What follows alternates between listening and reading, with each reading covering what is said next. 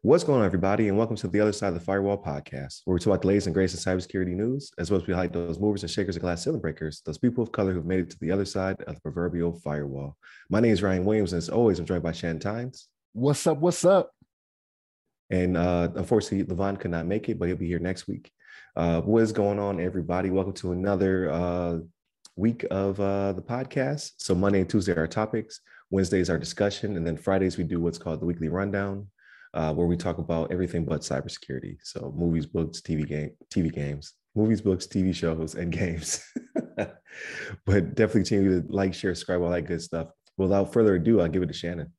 All right, everybody. So this uh this first article is actually from CNBC.com, um, and it's written by Ryan Browne. It's called it's titled Uber investigates cybersecurity incident after reports of a hack on the company. So, um, what ended up happening was um, Uber actually uh, their Slack app was actually uh, uh, I don't want to say infiltrated, but someone social engineered to be able to get onto the app uh, to be able to uh, go around and gain access inside the company. Now, this kind of sucks for Uber, right? Because they had an issue like six years ago or something like that. I think it was 2016 when it came to cybersecurity and being hacked. But uh, but yeah, what this hacker ended up doing uh, through social engineering, right? So they're not saying they're not divulging exactly how they got in or how they how they were able to do whatever they did, but it is believed that they had um, some type of access anyway, like they might have had some type of cheat sheet or something like that um, that had uh some like admin passwords and things of that nature but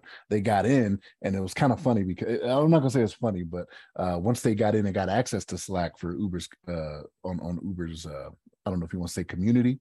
Uh, they they put a message out there that says, "This is the quote: I announced I am a hacker and Uber has suffered a data breach." Now, if you see that right on your Slack, you would do exactly as all these other people did, apparently, and they started sending emojis and laughing and stuff like that, thinking it's not real, right? So, um, but that's exactly what happened. People thought it was thought it was a, a joke and started sending emojis and gifs or gifs, however you say it, right? But um yeah so like again it's not entirely clear um how the systems were compromised and not exactly that uh, coming forward with that information but uh they uh, the, the fact that it was done with social engineering just lets you know that the human aspect of this is always the weakest, right? Like we can come up with all types of technology and things like that to protect us when it comes to cybersecurity, but at heart, like we are we are the weakest link, right? Goodbye, right? that's us. We're the weakest link, um, and that's exactly what happened. What happened here, right? So, um, like I said, they already thought they had the keys to the kingdom, as they said, um, and and they had an internal file with credentials to nearly everything. But this just kind of put it over the top, and so uh, yeah, this is one of those things. Like people when it comes to social engineering, it's one of those things, especially in this day and age, that I think it's going to be very hard to sell people on. They can't um, do certain things, right? Like they're gonna want to talk, they're wanna gonna want to communicate and do things of that nature. And so, um, especially through these means, and it's just these are the things that can happen, right? So, um, Ryan, what's your thoughts on this? Couldn't find that mute button. My fault. Um, so uh, things like this will happen right um, over long periods of time. So like, like you said social engineering um, uh, most likely they were able to re- either receive this file from someone who worked there or maybe a uh, disgruntled employee or perhaps the, they themselves were a previous employee. Because i mean there's millions of uber drivers and as, as the article alludes to there's there's uber um, uber eats uber itself uber freight. There's a lot of different um, entities to uber so they have a lot of people who are being onboarded and offboarded uh, a lot. I'm not trying to excuse them uh, by any means. Like so, so uh, cyber hygiene is very important.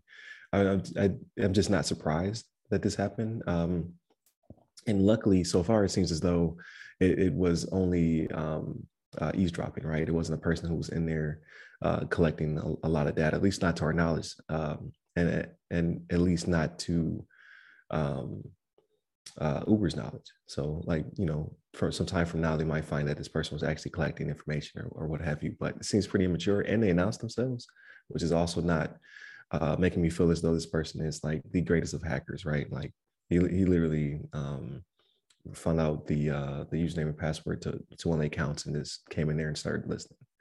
Um, still not great, like not not a good thing. And this shows that they're they definitely need to work on their attack surfaces.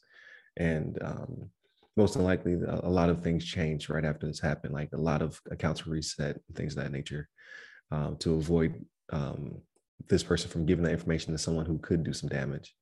Uh, and then get in there and then start to uh, exfiltrate exfiltrate data and things of that nature. So um, Uber is a humongous company. Um, Uber has their their hands in everything, and Uber is run by, um, or not run by, but has investors from all over the world, right? Like I think like the Crown Prince is like one of their their biggest investors. So um, be careful how you share your data. Again, a lot of our information is going elsewhere, overseas, and things of that nature. So um, it just goes to show you that you just have to be careful uh, with what you do share. But they said no uh, it appears that no cards were compromised or no PII was uh, was released. So uh, everybody should breathe a sigh of relief um, in in this case, and then let's just hope that they uh, they they fix the uh, the gaps that they currently do have. But I, thought, I found it interesting, right? Like Uber um, suffered that breach back in 2016. That was pretty big. So uh, they seem to have gotten a little bit better, but they still have uh, some some work to be um, to be done. And actually, the person that was that's taking the hit for that one back in 2016 is actually on trial right now. So like they get another major breach while the person that's that's on trial for the one in 2016 is is going through the mud. Right. Also, right, like see, you see that? Yeah. they ain't getting no better. You ain't better about me. No, I don't know. Um, I, I guess it could work out in their favor though like hey listen like we they still have issues so you should be a little bit more lenient uh, towards me because it is a big company. So I don't know how humongous um, their their footprint is, but if it's anything like Twitter that we discussed uh, like last week or the week before last week, um, Twitter has humongous data farms, and like half of that stuff was unsecure. So, and that, that that's a company with also uh, means to fix these type of situations. So, um, I, again, not giving them a pass. It, it is pretty disheartening, but um, if you already don't have it baked in and you're now trying to secure over over things that you had that are just not great uh, systems that may not be able to be patched and things of that nature like this is what you get um, but in this case i think it, it really is just simple social engineering i think they they stumbled across something or they asked somebody for something they worked their way up so uh, again the human element is the like you said the weakest link so i think that wraps it up for this episode so definitely continue to tune in. Again, Monday, Tuesday are topics. Wednesday is our discussion. Um, and then Fridays, we talk about everything else. So non cybersecurity related. Uh, like, share, subscribe, all that good stuff. Hit up all of our social medias. They go by the podcast name. And they get me up personally. I'm Ry Ry Security Guy. That's at, or I'm sorry, I messed up. At Ry Ry Security Guy. R Y R Y Security Guy on LinkedIn, uh, Twitter, and Clubhouse. And Levon is at Levon Maynard on the Twitters. Stay safe, stay secure.